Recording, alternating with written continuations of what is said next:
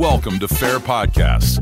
On this episode, we're breaking down important immigration issues and examining each component. Right here on Fair Podcasts, Issue Analysis. Let's start the show.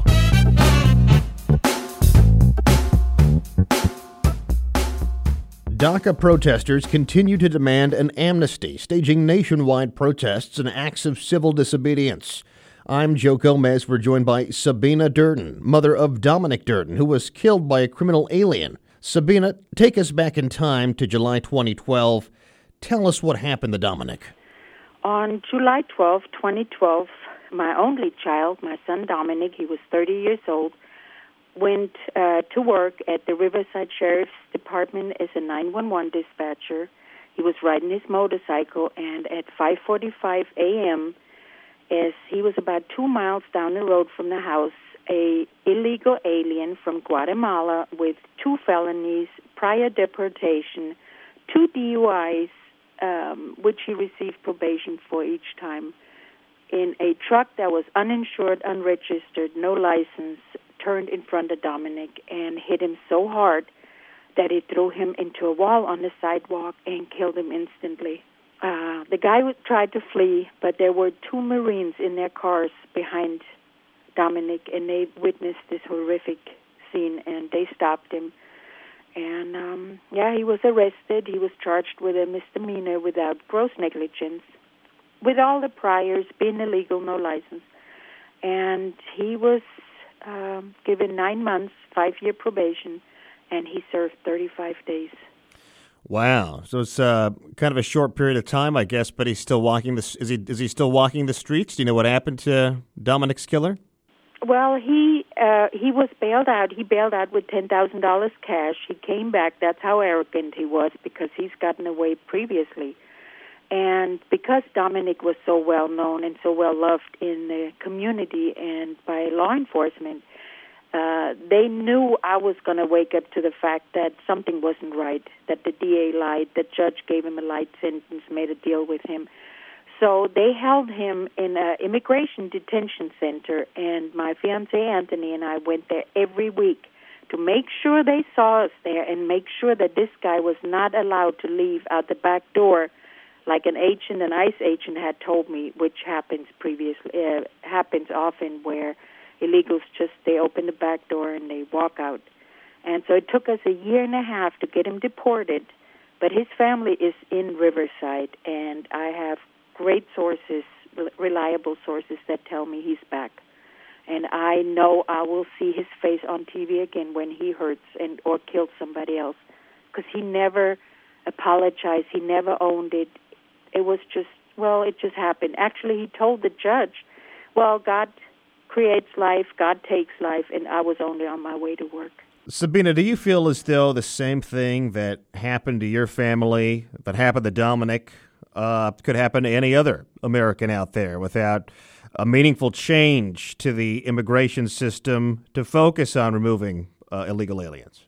Oh, absolutely every time an American or legal immigrant like myself steps outside their house, drives down the street, walks on the sidewalk, this could happen. As long as there are illegals in our country, there will be illegal crime. There should be zero crime by zero illegals here. And that's why our government has to just stop this insanity. This week, Democrats and well, let's say I, it's probably not even it's, it's going to be this week, and maybe even will be going on for the next couple of weeks. But over the next couple of weeks, Democrats and even some Republicans are making a big push to try to get a DACA fix through. Uh, what's your reaction to that? I'm very angry, and every politician, whether they Republican or Democrat, I call them traitors. They are paid by the American tax dollar they are there in office to protect American citizens, not illegals. They should fight and use this fight and that, that determination for American citizens. That should come first before anybody else. And do you feel as though a DACA amnesty would encourage more illegal aliens to come into the United States? Do you think this whole debate over DACA is is actually doing just that. We've actually seen numbers um, border crossings by uh, people who are coming into the country illegally uh, go up over the past couple of months. Oh, absolutely! It, it's like um, the the land of milk and honey. Come on to America before uh, the president puts up this wall. Come on in, get all your freebies, your welfare, your housing, your schooling.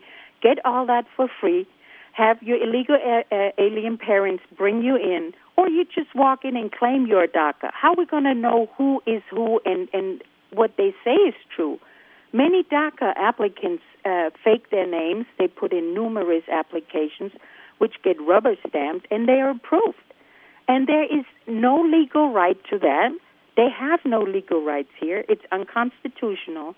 And as long as we have Americans living on the street and American children having dreams that that are snuffed out like my son's life and other so many thousands of other American lives are taken by dreamers as well. There should be no discussion.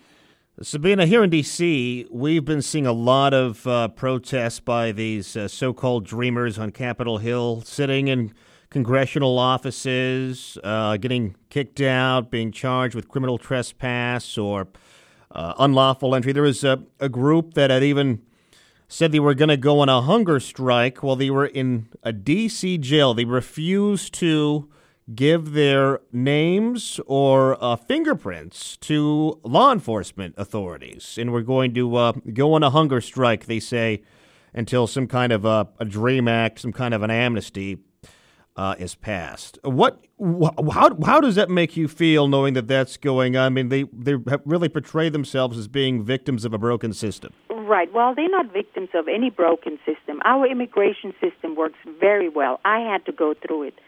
And these DACA dreamers, I call them DACA illegals, what nerve do you have? You have no rights in this country. You're not a citizen and you go disrupt uh, an office in Washington D.C. You sit down, you, you claim you have rights.